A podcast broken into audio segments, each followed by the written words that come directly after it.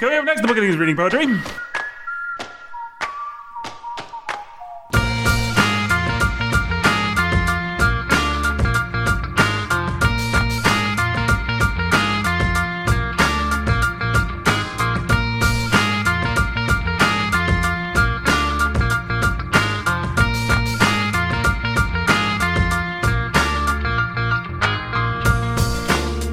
The scarecrow reaps the babes from the cradle as the children,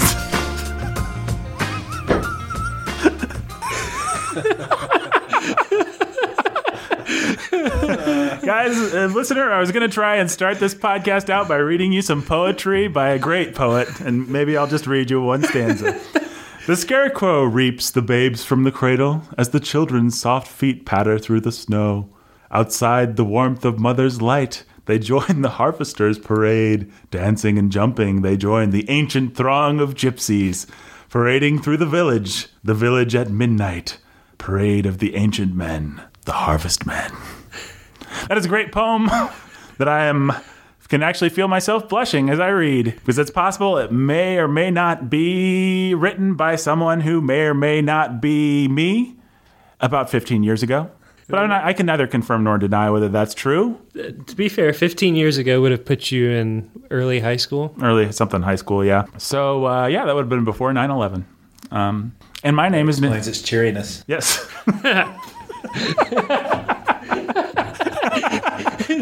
before Nathan's innocence was taken by the bleak, yep. harsh realities of life. We are the children the scarecrow has reaped, chained in his palace of ice. That's another great line from this poem. And you may be wondering who the poet is. Well, it's me. It's Nathan Alberson, your humble and obedient host. I am joined by Jake Menzel and Brandon Chastine. Jake is the pastor who's a master of reading. That's another poem that What's I wrote. Up? What's up, Jake? What's up? And uh, Brandon Chastine, uh, can you give us a quote from a Brandon Chastine poem off the top of your head? No, sorry. That's okay. I did not tell you guys to bring poems written by yourselves, but uh, I did bring one by me, and uh, this thing actually goes for two pages, but I will not be sharing that with you. In any case, listener, welcome to part two of our poetry discussion, and let's jump right back in. All right, guys, round two. So I guess since I started off round one, I'll keep moving. My second category is really just two poets, uh, English devotional poets. It's we've talked about them both already, I think. George Herbert and John Donne. Herbert is my favorite of the two, but Donne had the more standoutish you know, I'd rather sit down and read Herbert of an evening, but if there's one to pick, you're gonna have to pick from Donne. I think and you should tell people uh, what you do with a book of Herbert. what do you do with?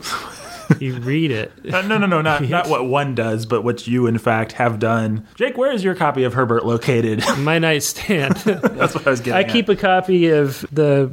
I don't know if it's complete works or if it's just uh, complete poetry and select prose or something like that. I should know. It's a beautiful copy. It's one of those everyman's library copies on my nightstand of George Herbert, and I uh, I often around bedtime will read a Herbert poem or two or maybe more if I'm in the mood for it. Well, just, for just, to, just, to, interrupt for a minute, if I may, yeah. I think maybe we should set these two guys up a little bit. So you've got both these guys. I think they were both the contemporaries. They died within like five years of each other, right? Like and Herbert is a clergyman, just a yes, that's right. parochial or provincial pastor. I think was uh, he's he's Anglican. He, I mean, he would be Anglican, but was he, he a city pastor or a country pastor? I want to say he was a country pastor, but I don't actually. Well, he know. wrote the country pastor thing, right? Um, so he's probably a country pastor. Right. Bust out, Donne, Donne was uh, bit of a rakish courtier kind of a guy that had all these love affairs and then he kind of repented towards the end of his life. I don't know when exactly. Yeah, towards the endish of his life. And toward the endish of his life, and then he wrote all this great sort of uh, quote unquote holy poetry. Um, Herbert his holy sonnets, his holy sonnets, all that kind of stuff. He's most devotionals, right? The uh, most famous of which is uh, we got the title of our book from last year from "For Whom the Bell Tolls." It tolls for thee, dear listener. That's a meditation. That's one of his meditations. So he wrote. Uh, he was boldly experimental with poetic form, with style. He was an innovator. Yeah. Um, and so a lot of what he revels in is something that I don't appreciate, which is just being really technical. He does a lot of technical acrobatics that um, are inventive or interesting if you care a lot about technical acrobatics. Yeah, he's part of the metaphysical movement. They were all about what's called the poetic conceit, which is a very complicated metaphor, basically. Mm-hmm. So, just to, to, your poem should have a really complicated, difficult to follow metaphor. So, one of my poems I may read is in this tradition. So, we will be in suspense. To and when when Donne pulls it off, I mean, there's nobody better at that sort of thing. But I just don't. So you're saying Donne's highs are higher than Herbert's highs? Oh yeah, far. Well, just away. to compare and contrast, I don't know if I did it successfully. Herbert is a much more simple, much much more boring life. Yeah. You know, zero percent love affairs. He's like a hobbit. Yeah, he's yeah. Yeah, it's hobbit poetry. Yeah, I think that's I think that's probably fair, and I think that's probably why I find him to be medicine for my right wizardry. Whereas Donne like lived in Mordor and then moved to Gondor and then I don't know what. The fact is, uh, there's not really anything in Herbert that you can immediately pull out that compares with Death Be Not Proud, Death mm. Thou Shalt Die. Do not ask for him. the bell tolls, it tolls for thee. No man is an island entire unto himself. You know, th- these things that uh, have just endured the test of time um, and shaped and shaped and shaped and shaped and shaped the way we speak, the way we think, the way we talk. So you Donne wins if that's if that's the measure. Um, so really, I, I, did Herbert pick kind of wins because he's the guy that you're actually going to read. No, I'm actually going to read Donne. No, no, I mean like Oh, before I'm you sorry. go to bed, you're gonna grab Herbert off your nightstand. So for me, for me, yeah, meaningful for you as a person, it's Herbert. For me, yeah. Well, uh, Herbert feels more like a friend. I mm-hmm. think. I think that's part of it. He feels like a friend that brings some sanity to my topsy turvy, turvy, topsy turvy life, and uh, and uh, some stability. I, he's just emotionally steady. I think. And I think that's a part of why I'm attracted to him. Um, well, our listeners will get to judge because you're actually going to read a Donne, and then I understand. Mm-hmm never mind. yeah, so I'm gonna read. I'm gonna read a hymn to God the Father, which I read I remember reading it in high school. I remember reading it before I was a Christian, and I remember crying just the same. Wilt thou forgive that sin where I begun, which oh, was my sin? Poem. Oh, this is this poem. I'm sorry, Jake. Go ahead. I really like this poem. You didn't know what this was? I mean, I knew that this was a famous poem. I just didn't associate it with this title. You're disappointed? No, I'm elated that you're reading this one. Good choice. Thanks. I'm sorry, listeners. Start over, please. Wilt thou forgive that sin where I begun, which was my sin, though it were done before? Wilt thou forgive that sin through which I run and do run still, though still I do deplore? When thou hast done, thou hast not done, for I have more. Wilt thou forgive that sin which I have won others to sin and made my. Oh my goodness, I hate myself.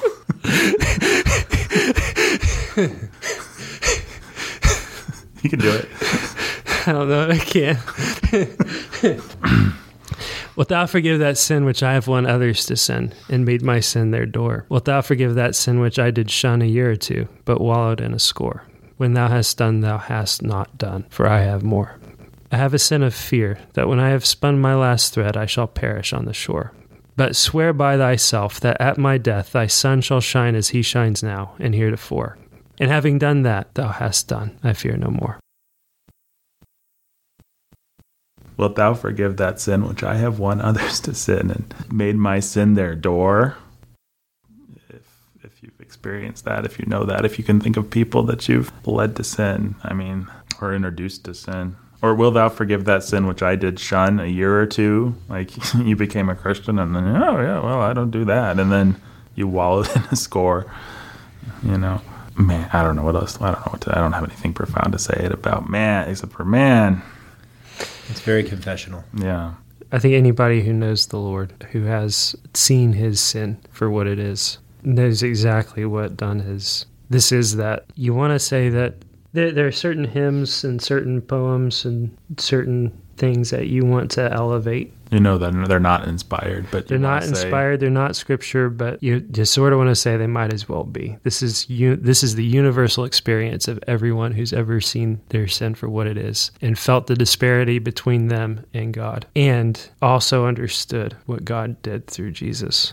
All of the poems that I picked, actually, they all run in this vein of death and sin and sorrow. Um, and, and they're also they're also all songs. And I didn't think about it. It's just where I gravitate naturally. And uh, I don't know that I want to make too much of a virtue of that, but I do think if what you're looking for in a poet and in poetry is something that's going to show you what is true and what is beautiful in a way that you haven't seen it before, is going to be truly helpful to you. You could do a lot worse than finding poems that make you think on your own mortality and your own sinfulness before a holy God and help you feel the sorrow that you know you should feel and deepen your experience of that sorrow so that it drives you more and more to God and helps you love Him and appreciate and rejoice and exult in His mercy all the more. And that's what this that's what this poem does. I mean, I don't think we have we don't have time to talk about this. I contend personally at least that all art is inescapably didactic and that great art is the art that trains your emotions to feel the right way. that's what a poem like that does. Devotional poets of this era or time and place are, I think they're special in a way that lots of devotional poets aren't. They don't lose sight of God and wallow in their own sinfulness, and they don't lose sight of their own sinfulness and wallow, or not wallow, but uh, their feet are firmly planted on the ground. There's a sobriety, a moderation about them that makes for a deeper, richer expression of of real piety, real devotional life, real heart knowledge of God. Yep, I certainly think you can do better by reading these guys than you can by uh, I don't know reading be? Oswald Chambers or The Shack. The Shack. I'd say that this is a little bit better than The Shack. O'Neil. Brandon, I believe you owe us. I owe you my devotional poem we're going to go to Herbert now, so you guys can judge. Um, this is one of his. What was neat about Herbert is he would sometimes do these poems that only part of the effect of the poem is actually seeing it on the paper. This is the one that looks like mm-hmm. a butterfly. This is the one that looks wings. Like oh, it looks like yeah, yeah, yeah. did Angel's Wings? Yeah, he did um, Easter Wings. Yeah, and then he. This is the altar, and so you see something similar to what Jake was saying, but what's going to there's the, with Donne, it's much more confessional. You feel like Donne is there with you, just crying in the poem, or not not even crying in the poem, but you see him. It's just there's a rawness. There's a rawness. That's a good word for it. He's there's a rawness that's not going to be there with Herbert, and I don't think it's because Herbert's tight laced or anything. I just think that what you were saying, Herbert's much more. Well, let's read the poem and then we can discuss it. So this is an altar, or the altar. A broken altar, Lord, thy servant rears, made of a heart and cemented with tears, whose parts are as thy hand did frame. No workman's tool hath touched the same. A heart alone is such a stone is nothing but thy power doth cut. Wherefore each part of my hard heart meets in this frame to praise thy name, that, if I chance to hold my peace, these stones to praise thee may not cease. O let thy blessed sacrifice be mine, and sanctify this altar to be thine. So there's a simplicity to it, but you still have a, a self knowledge there. Mm-hmm. He still knows himself. He's he's talking, and there's still imagery there. Um, he's talking. He mentions how the heart is a stone, is nothing but thy power can cut. The whole image of us being an altar that's cemented together from our broken pieces that the Lord, despite ourselves, can sanctify to be His own. It's very similar to what Donne was saying in his poem, just in a very in his, um, I don't know. The, di- the difference is what Herbert will do is he'll say that 50 times, and Donne will say it once, and Donne's one time is worth the 50. Worth 50 of Herbert. Herbert's. yeah. That's the actual equation. We figured it out. Yeah. One Donne to 50 Herberts. um, I just don't think it goes to the. I mean, it's so f- pointless to compare these two guys. They're both brilliant, but so I'm not going to. There's a difference in what they're aiming at. Yeah, that's all. With Herbert, there's the image of seeing the altar. So this one is one that you should look up and see on the paper. Yeah, you need to see that one on the paper. He does that occasionally. And what is interesting about the one I picked and the one you picked is what I actually think is I picked the kind of thing that I feel Herbert actually does a lot, but Donne just nailed it. And I think that you picked the kind of Herbert poem that I don't like when Donne does it. He does it. He does that kind of thing a lot, and I just. But Herbert it, does it well here. Mm-hmm. Yeah, he does. He, so he takes this idea of the altar and it's a conceit and he carries it through and it's it works so and it's i don't want to make i hope this doesn't sound patronizing but i actually like Herbertus Hobbit. I think that's helpful because what this is is it's sweet and it's meaningful. It does not carry me to the depths of human experience like Donne does, but it's unfair to ask it to. That's not what he's trying to do. It, but yeah, and he also still manages to take you out of yourself. Yes, he does. He's saying, "Look, you're an altar. Your body he's helping you remember that you are supposed to be as broken as you are as disgusting as you are mm-hmm. you're still these little fragmented pieces that he's cementing together to make an altar to himself and there's a sort of seriousness and responsibility that goes with that so it teaches you like you were saying mm-hmm. so it's good and you do have to see it on the page it doesn't make you want to tear your hair out and cry. It can. This poem has moved me before. It depends on how I'm reading it and why and the state I'm reading it in. Mm-hmm. Mm-hmm. It's like, I, yeah, my heart is stone. Yeah, this is not written by. And if I, mean, I have a chance to hold my peace, I mean, yeah, maybe he'll make. Yeah, so. And he doesn't say maybe you'll make it. He says, "Oh, let the." So he's calling out, "Let this blessed sacrifice be mine." and sanctify this altar to be thine. So, and the one that follows right after this is the sacrifice, where keeps repeating line after line, was ever grief like mine about Christ. Oh yeah, that's my that is my favorite Herbert poem. That and is I did, where I he didn't... becomes uh, more like Donne. Well, should we move on to um, yours? Oh, that's right. I still owe us a second.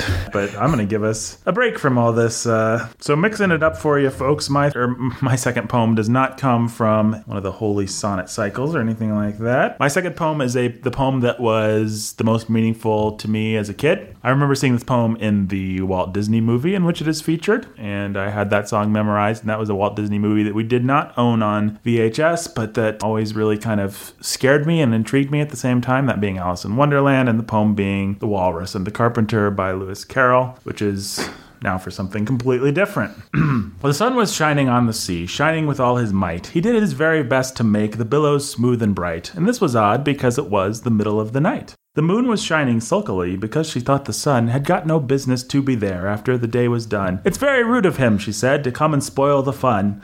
The sea was wet as wet could be, the sands were dry as dry. You could not see a cloud because no cloud was in the sky. No birds were flying overhead, there were no birds to fly. The walrus and the carpenter were walking close at hand. They wept like anything to see such quantities of sand.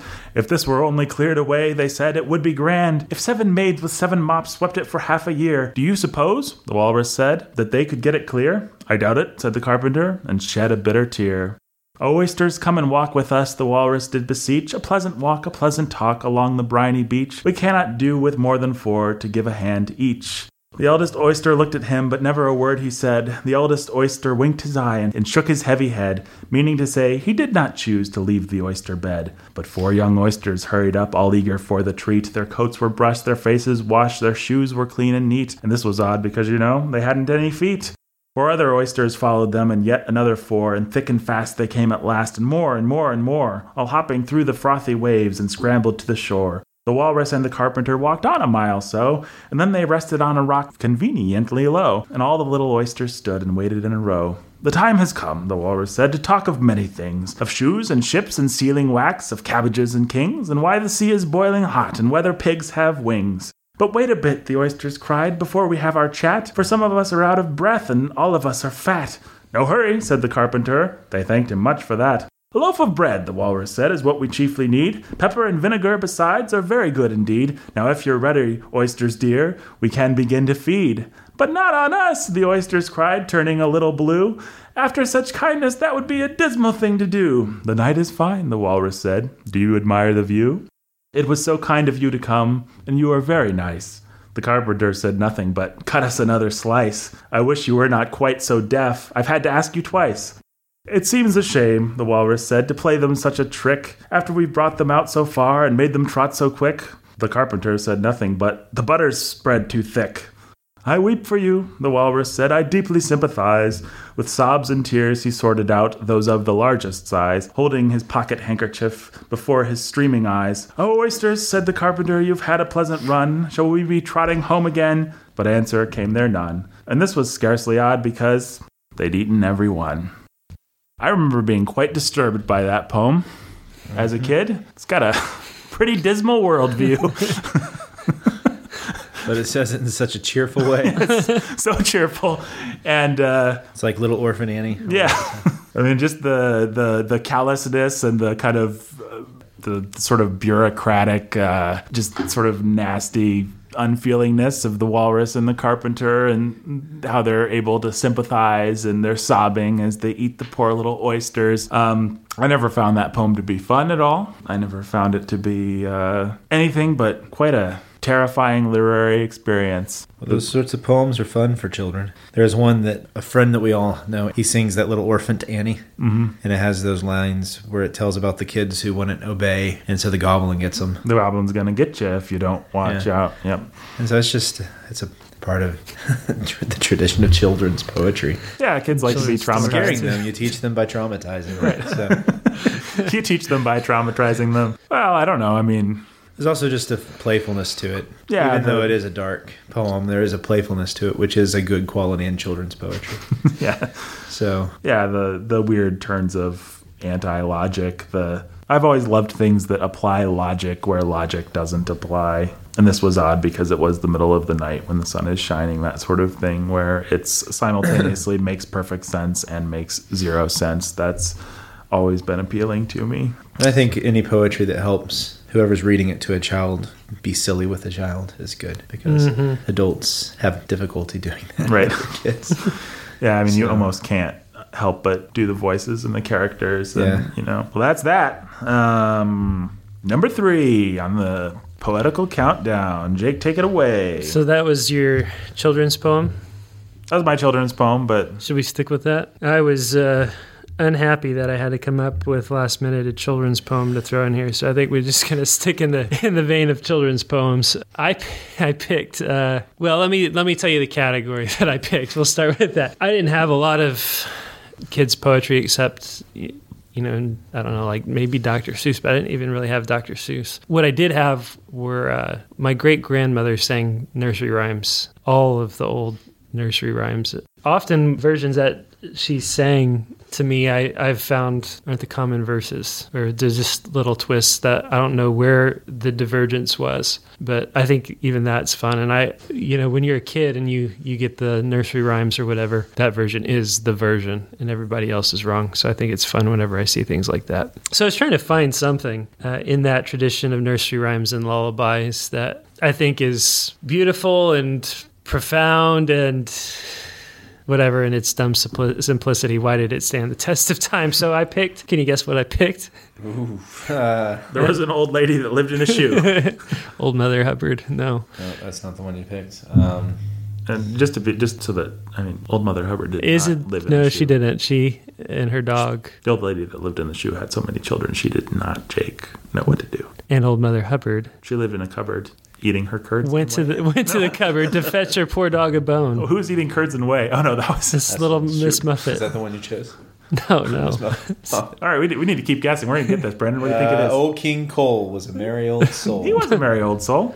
Uh, Merry like to old eat soul his little Jack Horner. Roses are red, violets are blue. Uh, Jack be nimble. Now y'all are Jack Sprat could eat no fat. Maybe I set this up a little too much with the English nursery rhymes. This is more of a lullaby. Uh, Rockabye Baby. No. Uh, Winkin', Blinkin', and Nod. No, that's a good one. The Owl and the Pussycat. Winkin' Blinkin', my granddad would read that to us. The you're making me all nostalgic for my past. Lincoln, blinkin'. And Nod, Nod. one night when I picked, the wooden shoe. I picked Twinkle Twinkle Little Star. Very nice. My son Henry has me sing that to him every night. I think at night, when you're that little, itty bitty, you can have a really beautiful, poetic, transcendent moment in the darkness. Dad or mom singing "Twinkle Twinkle Little Star," and you, there's the star. You know, there's a. It's an introduction to a world of that's way bigger than you. How I wonder what you are. Let's hear it. I'm eager to hear it after this setup. Here we go bum, bum, bum, bum, bum. A, B, C, D, E, F. Twinkle, twinkle, little star. How I wonder what you are. Up above the world so high, like a diamond in the sky. Twinkle, twinkle, little star. Think, is that how your grandma did it? How I wonder what you are. How I wonder what you are up above the world so high, like a diamond in the sky. Folks, I think they're getting the lyrics wrong. That's up. Cool. I sing this every night, man. That's how it goes. Twinkle, little star, how I wonder, wonder what you are. Da da da da da da. Da da da da da da sky. Twinkle, twinkle, little star. How I wonder what you are. When the blazing sun is gone, when he nothing. Apparently, there's other lyrics according to Wikipedia. Yeah, there's I like, win. I'm already there, man. Oh, Five when the blazing sun is gone. When yeah. he nothing shines upon, then you show your little light. Twinkle, twinkle through the night. Then the traveler. You're not going to join me? No. In the dark, thanks you for your tiny spark. He could not see where to go if you did not twinkle so. Twinkle, twinkle, little star. Yeah, I think we're better off just with the first stanza. Yeah, yep. there's a reason. It's like you are my sunshine. We don't need all those stanzas about how the person died or whatever. Yeah. The other night, dear, when I was sleeping, I dreamed you held me in your arms after that. So there's my there's my children's poem. I will say to that, I had a friend who had little sticky uh, glowy stars on his wall, and I was really jealous of that friend because I thought stars were cool. stars are cool. when I was like, five, my six. mom at my mom's house, she we had a uh, glow stars on the on the ceiling in the my brother and I's bedroom. And so Henry will look at the stars when we turn off the lights. So he likes it. Oh yeah, it's I, that and the itsy bitsy spider because he really likes spiders. The one that came down. The, the one I wanted to do is the itsy bitsy spider actually because that's the one that I think of my grand, great grandmother the most. With you know she would do the itsy bitsy spider, but then she would she had she had a crippled hand then after she would do the itsy bitsy spider, she'd you know play with her crippled hand on the table like a spider, and I would I'd uh, smack it and kill it. And it was just a fun, it was just a fun little game that we played. Yeah. And There's something about those. I never think of the Itsy Bitsy like Spider that. without thinking of playing that game with great grandma. So mine is kind of along the same lines. It, it, makes me sad because I have now children who are all growing up, and um, I have uh, Jack who's going to be six in a few days. And so Brandon, is, is, it Howl by Kerouac? It is. Roy Reagan and I'm going to read this to him on his birthday. and then we're going to get wasted. Okay. I suspected as much. no, it's Now We Are Six by the great A.A. Milne. Very simple little poem, but I think for any parent, especially, it just, I don't know. Let's hear it. This will be a good teaser for Milne uh, yeah. coming up later this year. That's right. So it's Now We Are, now we are Six. When I was one, I had just begun. When I was two, I was nearly new. When I was three, I was hardly me. When I was four, I was not much more. When I was five, I was just alive. But now I am six. I'm as clever as clever. So I think I'll be six now and forever. that one's about to bring me to tears, actually. I more, more, than Donne was. well, and in particular, is the fact that this poem in the book of Winnie the Pooh that we have yeah. comes right at the end. Yeah. And so you just know he, I mean, he, yeah, it's one of those poems that he's drawing on a lot of he set that up yeah. big time and he's drawing on a lot and if you've read those winnie the pooh by the time you get to the end of it it, it crushes me yeah it's brutal it's the death of childhood it's yeah. like what toy story wishes that it could uh, yeah, be yeah mm. and so you get here and it's this, I, and it's just the child saying, "I'm gonna be six now forever." And you see my, I see my kids, and yeah, they think that, but I, I know it's not that way. And so my other poem that I have that when I, will I'll read to them when I want to make myself sad. It's a Yeats poem along the same lines. Can I read it? Yeah. Mm-hmm. It starts out weird. You just got to hold on. What's I want to read along. What is it? A cradle song. It's all for this last stanza because it gets to that. So the child is thinking, so from the child's perspective, it's sweet, but then from the adult's perspective, it's sad that Winnie the Pooh poem because you know yeah. they're not going to stay six. And you know that this little child that I'm singing Twinkle, Twinkle, Little Star to, he's not going to be that way mm. forever. He's going to grow up. And this moment's like that, and it'll be gone. I think you, should, you could have read that one in our transients of life. Uh. Yeah, no, it fits would have fit in. So, the, like I said, the, get, we got to get over the first two stanzas. They're weird, but here we go. The angels are stooping above your bed. They weary of trooping with the whimpering dead. God's laughing in heaven to see you so good. The sailing seven are gay with his mood. I guess those are the planets. I sigh that kiss you, for I must own that I shall miss you when you have grown. This is that one stanza right there that just is like a gut punch. So I think the stupid stanzas actually do a nice job of setting it up. They do, you, yeah, because they're just sweet and they're like a little silly lullaby you're singing to your kid. Well, it's like the childish things that the yeah. kid perceives. You know, angels and God, yeah, He like, sees you so good. And it's the then, kinds of things you think about as a kid when you, when you're trying to be pious. And then you've just said the lullaby to the child, so you reach over and you kiss them and you tell them, "I'll miss you when you've grown." And it's just a fact that every parent deals with. It, you've got this little baby, and they're not going to be that way. They'll grow up to be a teenager, and then they'll leave your house. And gross. So yeah, there you go. Who knew children's poetry could be so sad? Oh man, that Milne is devastating. well, my number three kind of ties in, in that I've seen it anthologized as a child's poem, along with its sister poem, which both of those poems have actually been set to music uh, by a friend of ours, and uh, one of them is on a album that you can purchase called. Repeat the Sounding Joy. Repeat uh, called "Repeat the Sounding Joy" by the Good Shepherd Band, a very good Christmas album, which I recommend to you. Which uh, con- contains uh, one of our mutual acquaintances' rendition of "The Lamb" by William Blake. But the one that I like, being a dark emo kind of a guy, is not "The Lamb" but "The Tiger." which I'll just read it. Like I said, I've se- I've seen this anthologized as a children's poem, but I think it's a William Blake was a weird guy. Can you give us like a just a quick? He did those paintings, the woman in front of the sun. He was into like apocalyptic, weird spirituality yeah, kind of.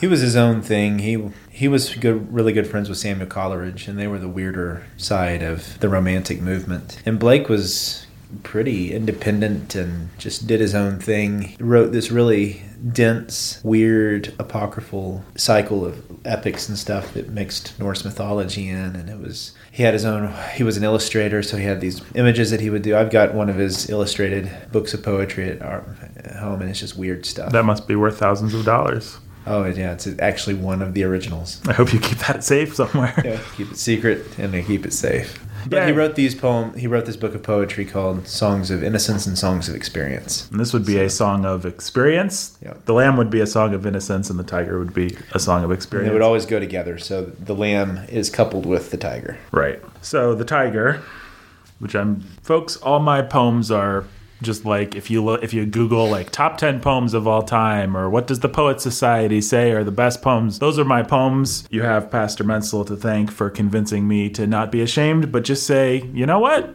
My favorite poems are boring poems. They're not boring poems, but they're everybody's favorite poems because they're great. So what you gonna do? They're great for a reason. Yeah, these are classics. You know, Oz, Ozymandias, the tiger. These are just like are great poems, and I'm sorry to be lame and predictable, but they're my favorites. Tiger, tiger, burning bright in the forests of the night, what immortal hand or eye could frame thy fearful symmetry? In what distant deeps or skies burnt the fire of thine eyes? On what wings dare he aspire? With the hand dare seize the fire? And what shoulder and what art could twist the sinews of thy heart? And when thy heart began to beat, what dread hand and what dread feet? What the hammer, what the chain, in what furnace was thy brain? What the anvil, what dread grasp dare its deadly terrors clasp? When the stars threw down their spears and watered heaven with their tears, did he smile his work to see? Did he who made the lamb make thee? Tiger, tiger, burning bright in the forests of the night, what immortal hand or eye dare frame thy fearful symmetry? I assume symmetry originally. Is how Symmetry. Symmetry. Symmetry. Death, Symmetry. Death frame, thy faithful symmetry. Nah, I just sound like I'm doing Michael Caine. I, uh, Tiger Tiger. I think the actor was William Blake. It was probably Michael Caine. uh, well, I'm not sure he would have too much. It might not. It may be an intentional off rhyme. I don't know. It happens. That's a weird poem, but and I can I can kind of see why it winds up in children's anthologies because it has that kind of bouncy and it's about a tiger and everything. But it's actually about what? What's this poem about? It's about God. Yeah. It's yeah. about it's about innocence and experience, the beauty of the lamb, which you didn't read, is he connects the lamb to the child, to the lamb of God. And then he turns around, and the real line of the poem is, Did he who make the lamb make thee? Right? It's really about the question of evil or the question the problem of, of evil yeah. and pain. Why yeah. why is nature red in tooth and claw is supposed to be what's that supposed to say to us about God? What's that supposed to say to us about we, we look to the lamb to teach us about God. What does the tiger have to say? And he's just here, he's just asking the question, more or less, eh, he's doing a little more than asking the question. There's some there's some accusation going on, I think. N- nevertheless, the, why it's great is because yes, the answer is yes. he who who made the lamb, made the tiger, and he is pleased with both of them. Yeah. And you better understand both of those things when you come to God. Right. And Blake was a mystic and he was weird, but I think he does evoke some of the power of creation here in just a, a cool way. I mean, just uh, imagining what it must have looked like, what Genesis 1 must have looked like. When the stars threw down their spears and watered heaven with their tears, did he smile his work to see? And the. Yeah, that's a weird image. Yeah. When the stars of heaven threw down their spears and watered the rays heaven. of light. Yeah, you know? that's nice. It's like that. With it's, their tears. Now, so yeah, well, what what are the tears? Why tears? Are they sad because God made something so brutal and fierce? Yeah, I don't know. I don't. Is, it con- is there is there a contrast set up between like the benevolent stars and the the monster who yeah, made the tiger, the Im- who uh, dared to frame? Yeah, I think I probably just need to read the lamb. Here. Well, yeah. That's that is one of the things with a good poet's going to use their images in a very, in an intentional way, and so by saying that the spears from the stars, and by saying that they're watering heaven with their tears, these are images of war and of sadness and of destruction and something terrible, or if not terrible, at least something dangerous. Well, William Blake was wacko, but taken in isolation. I just think these two poems are well. I'll just give you guys little lamb, little lamb who made thee. Dost thou know who made thee? gave thee life and bid thee feed by the stream and o'er the mead, gave thee clothing of delight, softest clothing, woolly bright, gave thee such a tender voice, making all the vales rejoice. Little lamb, who made thee? Dost thou know who made thee? Little lamb, I'll tell thee. Little lamb, I'll tell thee. He is called by thy name, for he calls himself a lamb. He is meek and he is mild. He became a little child. I a child, and thou a lamb. We are called by his name. Little lamb, God bless thee. Little lamb, God bless thee that's just like a really sweet, almost childish poem. And then put with this, you know, and then one of them's called A Song of Innocence and one of them's called A Song of Experience. Um, I don't actually know what William Blake was, tr- what he thinks the answer is. I don't know how accusatory I think it's necessarily being. I, I think he's asking the same questions that God asks of himself in the end of Job that the psalmist often, often asks. And I think maybe if you take what we know of Blake and put it together, you get something weird. But just looking at the poem as a poem, I, I've never taken it to be, um, and the commentary that I've read of it has not necessarily taken it to be um, accusatory. Accusatory. Well, I've not read commentary on it. I was just I didn't think that at first, and then I thought, you know, maybe there's something more to it here. Because he's using the word I, here. Yeah, the, I haven't I haven't read this poem in a long time yeah. or thought about it in a long time, so I'm trying to wrap my mind around it here in the moment. Well, especially well, it's much easier to do with is much. It, there's nothing more difficult to do that with than with poetry. Mm-hmm. Yeah, kind of have to circle around it. And Blake is a cloudy, weird, mystical guy who didn't necessarily want us to know what he thought. Yeah. Um, so that could be a failing of his. But it's a gorgeous poem, and just the, yeah. the first stanza, "Tiger, tiger, burning bright." just putting those four words together, what genius that is. I mean, Tiger, Tiger, burning bright in the forests of the night. Just those two, lines, lines yeah. evoke the power and the mystery of wild exotic creation better than all the jungle books, all the Tarzans, all the Conrad, I'd say, you know, just anybody that's tried to get up that mountain of evoking the exotic other, the transcendent that's within nature. Blake hasn't beaten those two lines. Yeah. Um, yeah that's why Faulkner said those who can't write poetry, write short stories. Those who can't write short stories write novels. It's not that he's disparaging the short story or the novel. It's that if you do poetry, to do poetry well is to accomplish in one turn of phrase what it takes somebody else a short story, what it takes somebody else a whole novel, or their entire oeuvre to get to, at. To get at. Yeah. That's the beauty and the difficulty of it. For me, when those, it's truly great. Those two lines do that more than perhaps any other poem on my list, just of like Tiger, Tiger, burning bright in the forest of the night. I think there's a jungle, there's Africa, it's out there right now, it's thousands of miles away, and there's this ferocious creature that God made that's prowling through the darkness even as we speak what a bizarre and crazy and interesting world God made that that should be happening while we sit here recording a podcast. Yeah.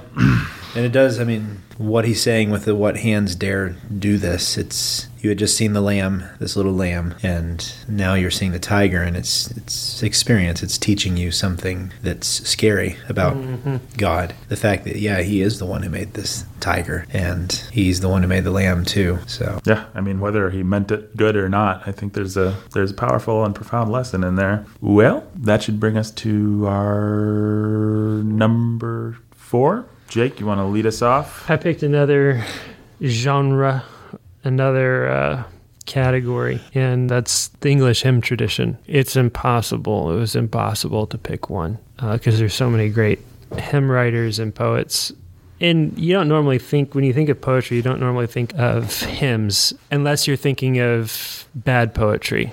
Hymns gen- generally don't come to your mind as something that is great or profound, but I think that one of the great things about hymns is, is how practical they are you sing them and they lodge in your memory and your mind and in your heart. And there's a simplicity about them that is elegant and beautiful in its own way when it's done well. So I could have picked anything from the canon of Isaac Watts. I could have, I thought about picking Amazing Grace. But what I ended up picking was a hymn called Abide With Me by Henry Francis Lyte. And the reason I picked it is because I, I, it's just the hymn that I find myself for a long time now gravitating towards. If I sit down at a piano, it's what I'm going to play about 98% of the time. It's just what's going to come out. And part of that is because if ever I sit down to the piano, it's in my living room at night after the kids go to sleep. And this is a, a nighttime kind of song. But it's, it's right in the theme of everything that I pick. Yeah, I wasn't intending for everything to be about death, but, but that's just the way it went when I was,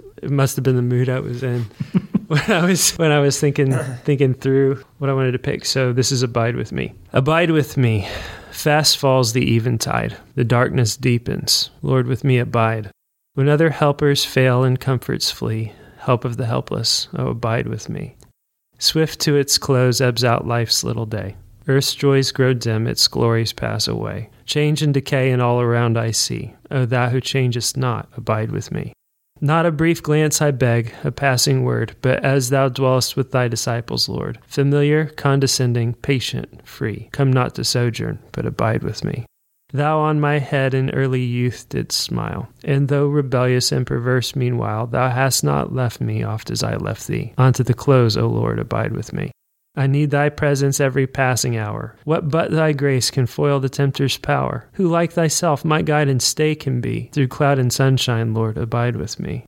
I fear no foe with thee at hand to bless. Ills have no weight, and tears no bitterness. Where is death's sting? Where grave thy victory? I triumph still if thou abide with me. Hold thou thy cross before my closing eyes. Shine through the gloom and point me to the skies. Heaven's morning breaks and earth's vain shadows flee. In life, and death, O Lord, abide with me. I hope and pray that that last stanza is my prayer for my death. Hold thou thy cross before my closing eyes. Mm-hmm. Shine through the gloom and point me to the skies. Heaven's morning breaks, earth's faint shadows flee, and life and death, O Lord, abide with me. That's more than anything the prayer. I mean, I know that you can say that about lots and lots of things, but when I come to bedtime, when I come to the end of the of a night, that's often my my my thought, my prayer, and my hope. And of course, it's that way because my fear is that it won't be. It strikes me what a wonderful heritage that was, and how great it must have been for people living in the times before the radio, where their primary source of music would have been for many of them the church. And these would have been the songs, the popular songs of the day, the songs that they sang, the songs that they played on the porch, the songs that they learned. Just how cool that would be in a certain, you know, to have simple biblical truth like that just be the, the stuff that lodged in your brain instead of uh, Lady Gaga. Lady Gaga. Yeah. I will speak to that and say that one of the poems that I didn't think to put on this list, but the, but that profound and moved me deeply and made profound that that profounded me. Profounded First, it profounded me, then it moved me deeply, and then it made me love Christmas. Is uh, by Longfellow, and if you've ever read a Christmas article by me, I tend to bring this up uh, in pretty much everything I write about Christmas, which is Longfellow's poem of Christmas bells. I heard the bells on Christmas Day. They're old, familiar carols play, and I think Longfellow was out of fashion now, a little bit out of fashion, maybe even in his time, because he is so simple and kind of sing-songy. Sing-songy, but that's kind of what I love about him. Like like what Jake's talking about with "Abide with Me." It's something that lodges in your head and is powerful because of its simplicity, because of its twinkle, twinkle little starishness, that I won't read the whole thing, but the stanza that's always stuck with me is And in despair, I bowed my head, there is no peace on earth, I said, for hate is strong and mocks the song of peace on earth, goodwill to men. Then pealed the bells, more loud and deep God is not dead, nor doth he sleep. The wrong shall fail, the right prevail, with peace on earth, goodwill to men. It'd be very easy to make fun of that because it is so simple and the rhyme is very strong and it's sing songy, but man, those those two stanzas have made me cry many times. And mm, just to think, oh, everything seems hopeless, and then oh yeah, God is not dead, nor doth he sleep. And there can be strength to that style. You remember it for one, and for two, it's simple, and that's not bad. Here's what I really think: poetry has always lent itself to song it's always been bound up with song. And the Psalms were songs. The best poetry is lyrical. It's not always the case. I know that. I admit. You're generalizing, and that's okay. One of the reasons I wanted to pick a hymn was because it never comes up in discussion. The hymns never come up in discussions of poetry because they're so pat, you know, and people mock how sing songy and pat they are. And that, can there be such a thing as a good hymn? And I just think, you know what? People have been singing hymns for thousands of years, and little children have grown up learning and singing hymns. And I can't quote a whole lot of poetry, but I can quote a whole lot of hymns. Oh, I agree with you. Poetry, when it's sung, mixes the best of two things that we were created to do, which is to sing and also express and worship. So there's a reason poetry at its root is very musical because I, we're we're musical creatures. We're meant to sing. So I don't think you're wrong at all there. Yeah, and there's a lot of hymns like God moves in a mysterious way, His wonders to perform. He plants His footsteps in the sea and rides upon the storm. That's amazing. Mm-hmm. That's as good as any. William Cowper. Yeah. Well, and it strikes me that really all three of us should have chosen My Soul Among Lions songs as our top five favorites.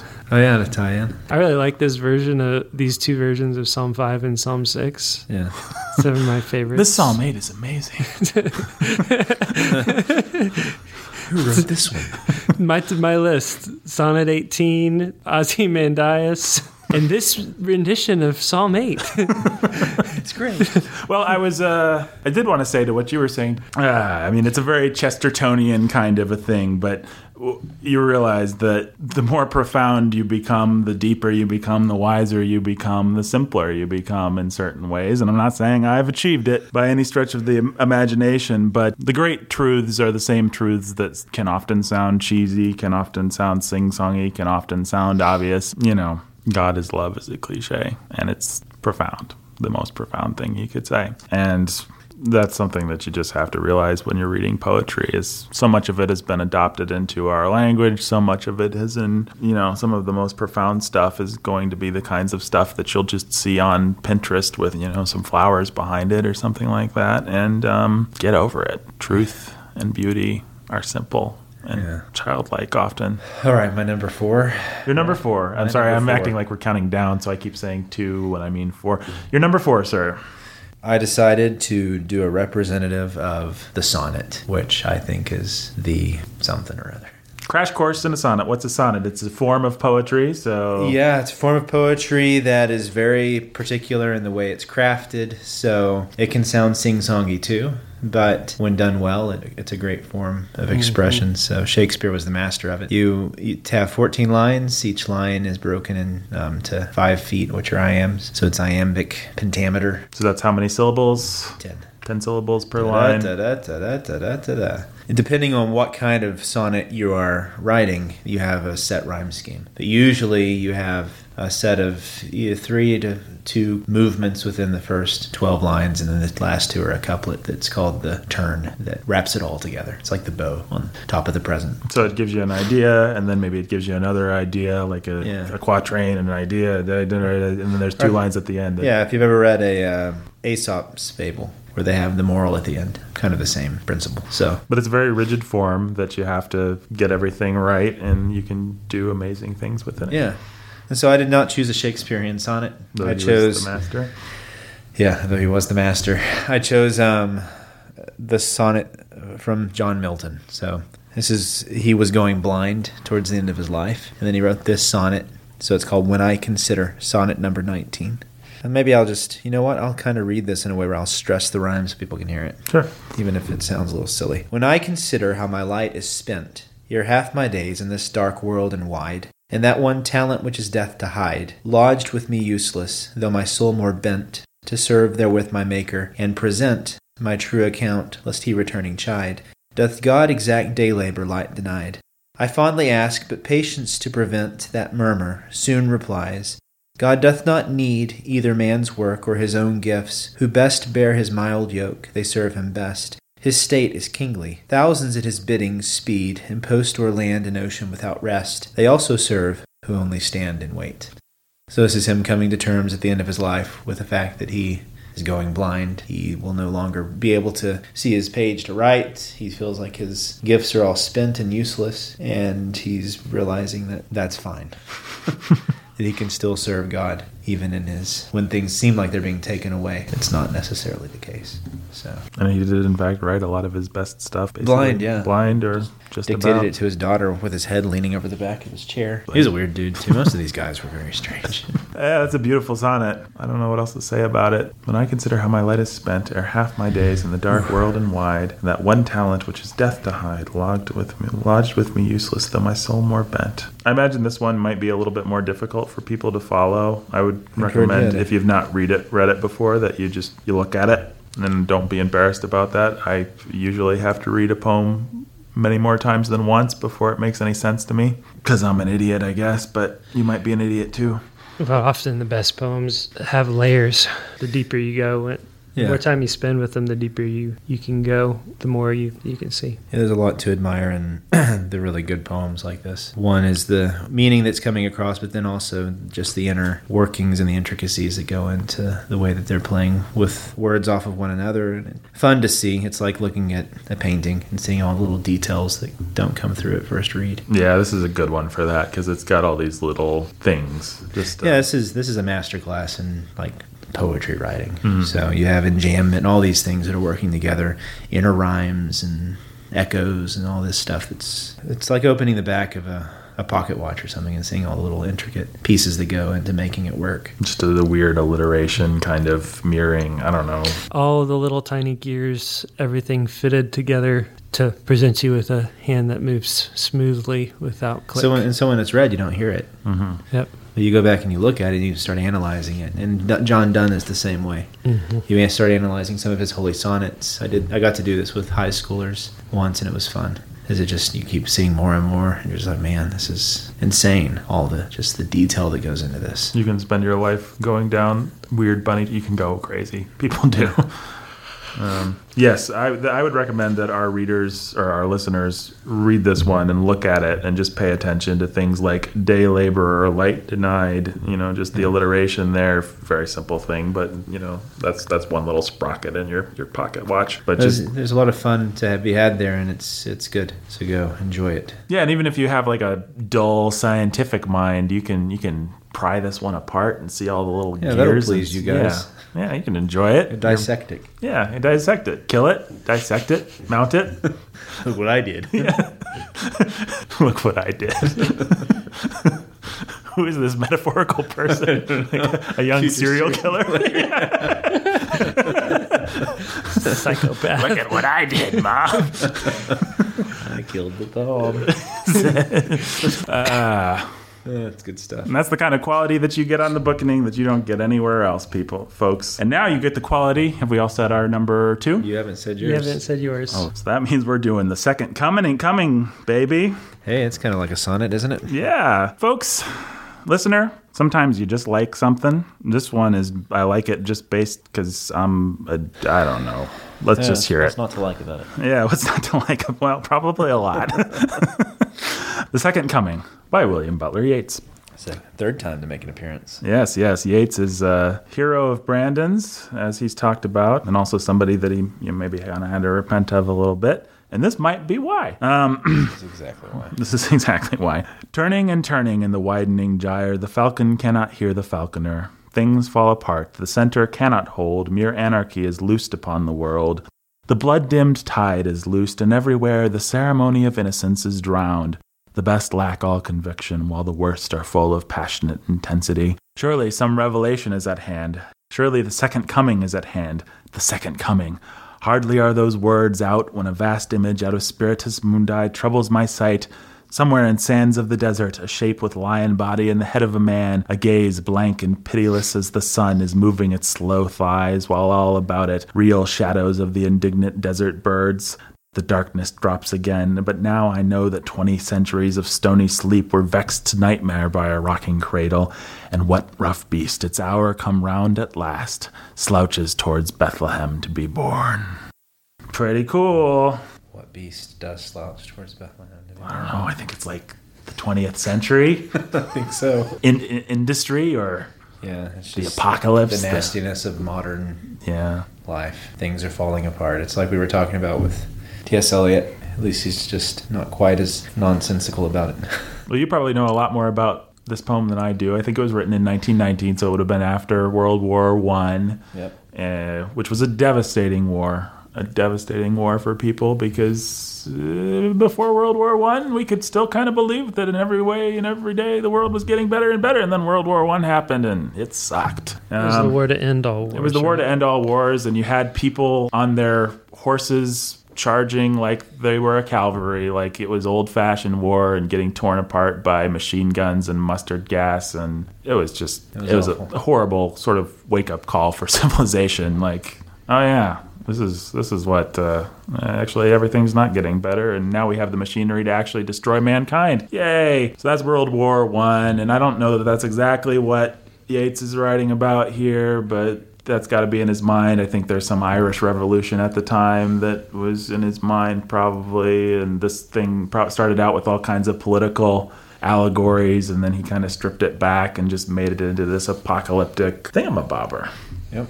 Yeah, it's just the evocative power of this image. Yeah. Central image. It's yeah. He was a mystical dude, and yeah. there was was not a thing that was Christian about him. I think this poem is the first coming is is Christ, I guess, but the second coming is uh, this horrible sphinx-like beast that's slouching towards Bethlehem. Moving its slow thighs. Is that what he's moving its yeah. slow thighs?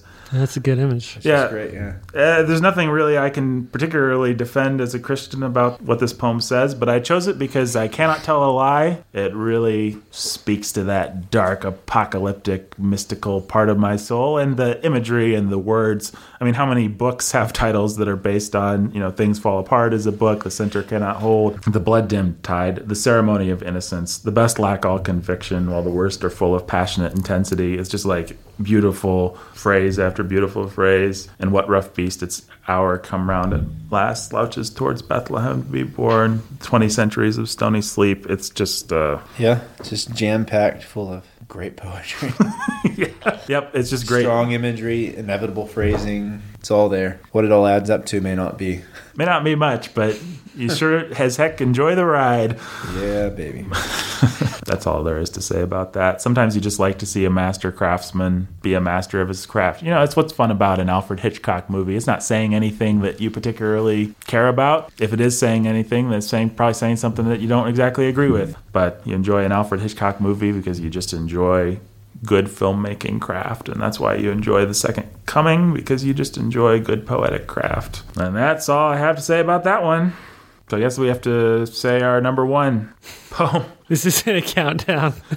this is not my number one. This is not. Poem. So now Jake is going to tell us his number one favorite poem of all time, the poem that he thinks is better than all the other poems we've said tonight and all other poems in general. And it's coming up now, right after this break. all right, and we're back from the break because there wasn't a break. Jake, your number one poem of all time. Folks, it's not really his number one poem. These are just some poems that we like. The idea is to get you excited about poetry. And that's what we're doing. Jake, well, if you look at the categories that I have sort of been working from, the traditional anonymous, like i want to say folk, but that's uh, no, uh, no, it's just it's uh, stuff that's just deep down ingrained and yeah, I don't know. I don't know what the word is, but it's stuff that I had trouble talking about at the beginning. I still have trouble talking about it now, and it's because it it to me is sort of the quintessential. It always was, and it always will be, and it's special because it's been there. And then the sort of marching through chronologically the those English devotional poets and the English hymn tradition, and in there the lullabies and the nursery rhymes. And last but not least, we have the modern folk singer, the bard himself. Typically, people when they think of the bard himself would think of William Shakespeare, the but, immortal bard. This but, is the new bard, the, the, the, the mortal bard of.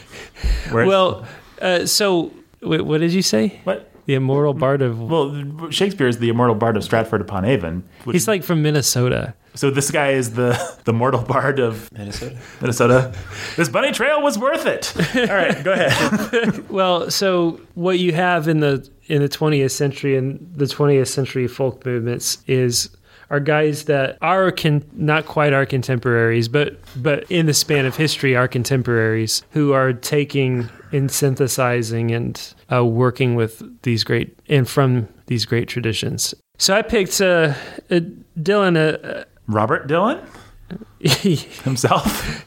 yes, Robert Robert Dylan was was definitely his birth name. I'm guessing it was, wasn't it? It was Robert Zimmerman. Or, oh yeah, Robert Zimmerman. Nobel Prize winning Robert Zimmerman. Yeah. Dylan, I found Dylan when I was in college. A friend of mine turned me on to Dylan. The song that did it for me was Don't Think Twice. It's all right. It's still probably my favorite Dylan song. But I ended up picking what I thought was a very underrated Dylan song and something again that I, I love and I admire for its sort of folkish simplicity. But then Nathan informed me that it's uh well, actually, I we, see. I'd forgotten this whole exchange that we had had months ago. Oh, and before you say it, we should let our listener kind of play along. I sent you a text that said, "Hey." Guess what the only Bob Dylan song is in the Norton Anthology of Poetry? And you said that knowing that I had been stuck on a particular Dylan song for about a, a year or two, has sort of been circling around it as one of my favorites. But I also knew that you wouldn't guess it. And in fact, you guessed every possible candidate, including the worst Bob Dylan song of all time, which, as it happens, is "Forever Young." As our listeners know, is "Forever Young." yeah. um, is that yeah yeah that is the worst Bob Dylan song? I think it is. Um, it's hard to. I mean, there are a whole lot of Bob Dylan songs. So you guessed every candidate, and I'm sure our listeners are furiously guessing along with you right now. And then I gave you the hint, like I don't know what hint I gave you. I said like it's your favorite, and you'd never think that it would be the one, and you are like, oh, it's drum roll. Boots of Spanish leather. so I'll read it. I'll read it, but you should just get on Spotify or whatever you listen to and listen to it. Are you gonna read it like in a? Are you gonna read it like this? I feel away no, I'm not gonna do that. Okay, that'd be terrible. Why would I do that? Asked and answered. oh, I'm sailing away my own true love. I'm sailing away in the morning. Is there something I can send you from across the sea, from the place that I'll be landing? No, there's nothing you can send me, my own true love. There's nothing I wish to be owning. Just carry yourself back to me unspoiled from across that lonesome ocean. Oh, but I just thought you might want something fine, made of silver or of golden, either from the mountains of Madrid or from the coast of Barcelona. Oh, but if I had the stars from the darkest night and the diamonds from the deepest ocean, I'd forsake them all for your sweet kiss, for that's all I'm wishing to be owning. That I might be gone a long time, and it's only that I'm asking, is there something I can send you to remember me by to make your time more easy passing? Oh, how can, how can you ask me again? It only brings me sorrow. The same thing I want from you today, I would want again tomorrow.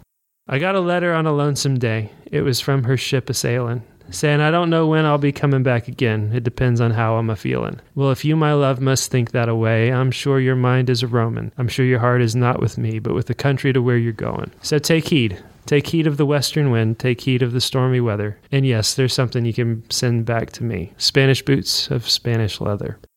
So it's a, Casey didn't get the sense of it. It's a exchange between a lover and his girl, and she's sailing away to go to Spain, and she keeps saying, "Hey, don't you want a souvenir?" And he's saying, "No, I just want you." And finally, he she has to write him and say, "I'm not sure when I'm coming back," and he's very sad. sure. You know what? Send me something. well, I think um, it's more resigned than that. I think it's like, oh, send me some yeah. Well, so I mean, we could probably sit and talk about why he picked Spanish boots or Spanish leather, and probably Bob Dylan was just like, I don't know, Spanish boots is Spanish leather rhymes with weather, you know. But um, there are actually a lot of songs that reference Spanish leather. Bob Dylan's great hero, Woody Guthrie, has a song about uh, that has a woman who wears boots of Spanish leather in it, I think, or maybe they're gloves. I don't know. I I prefer to think that he asked for something really nice, that's going to last a long time. Oh, you're a ro- much more romantic person than neither of us. Brendan thinks he's mad just being spiteful. Just being spiteful, and I figured it was like Dylan. Okay, off- send me a you know send me a souvenir from the gift shop since you don't love me anymore. Dylan or his narrator is often spiteful. Don't think twice. It's all you just yeah. kind of wasted my precious time, but don't think twice. It's all right. It's one of the most bitter songs. I like to think of this as being more I like to play up the brokenheartedness of it. Well, your interpretation is much more beautiful than mine. Mm-hmm. So. I like to think of Tiger Tiger as being a pious song. I don't know. I like. I just really like this sort of thing. This is my. This is because I liked it. That's why. Right. well, fine. I give no defense. for That's this. great. I have to say, for me. Um, and if there's one thing that the book is meant to teach you folks is that everything's relative, nothing matters, and uh, poetry is about how you feel. Um, for me, I actually don't like it as much because it is so primal folk. You know, it feels like he just ate Woody Guthrie and then vomited out this kind of perfect folk song. Well, the the, the song that I started with, "The Parting Glass," he rewrote. And a song called "Restless Farewell," and that was on the Times They Were Changing. It was uh, one of his first. He, he did a lot. A lot of his early work is taking these traditional songs and saying, "I'm going to write my own version of that," or "I'm going to take and borrow this one metaphor or whatever. And it's. Well, I think a lot of great art is that way, actually. And I think he's in good company. If you read through, like I've got here, the Norton Anthology of Poetry. If you read through this, you'll see guys who are just adapting what other guys have done or commenting on what other guys are done or build on it. And it's very, you know, they're not worried about plagiarism. It's just like this guy did this and now this I did this. And you look at great artists and that's what, you know, none of Shakespeare's plots or anything were new. He's just giving it the Shakespeare twist. Uh, Brandon Chastain. Uh, so this is Seamus Heaney's poem, Digging. This poem encapsulates a lot of what we've been talking about. It's dealing with memory and with the relationship to past and the nature of art, and it has a central metaphor and image that it's dealing with. Between my finger and my thumb, the squat pen rests, snug as a gun.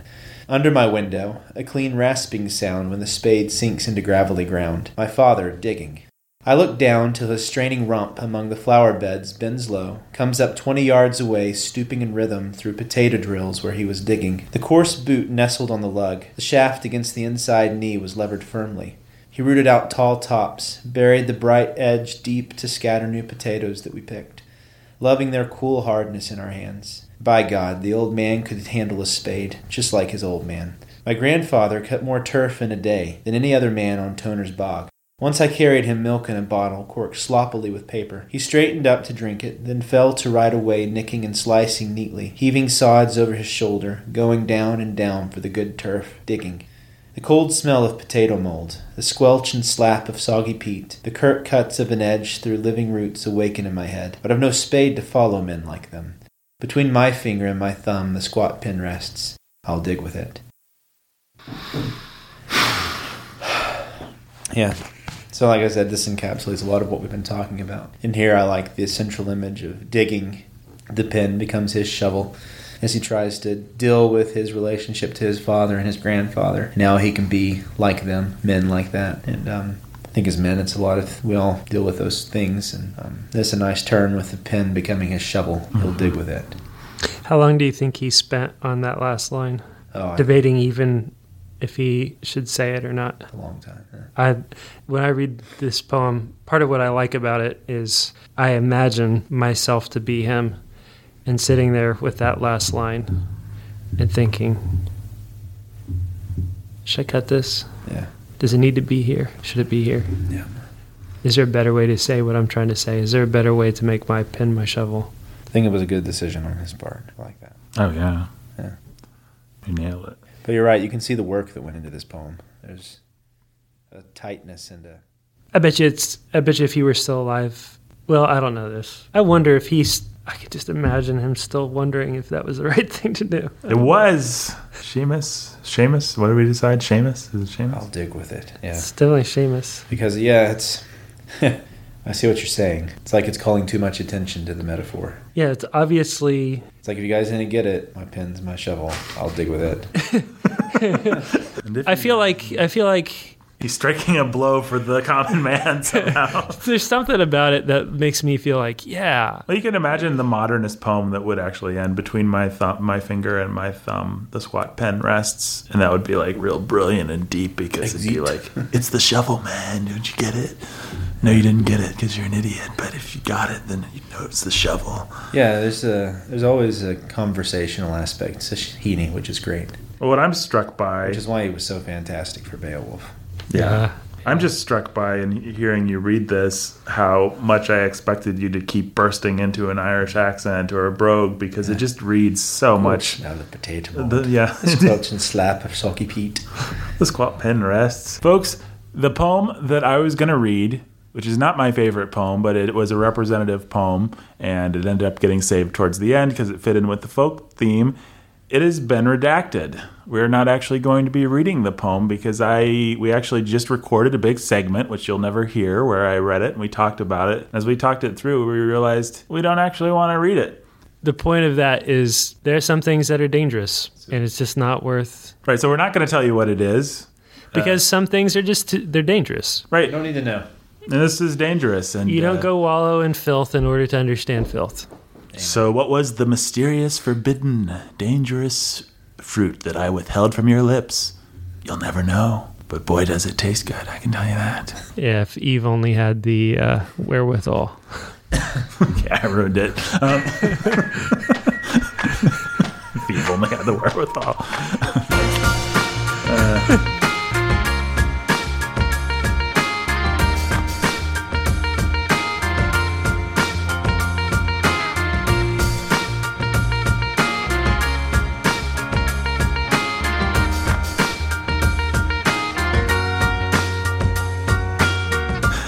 the beginning of the day was written and produced by me, and Dobbs. So you know what it was, guys. Listen to another one if you want it. If you want to know who wrote this and produced this and performed it, you can listen to any number of podcasts and, and, and you'll see because I say it at the end of every podcast.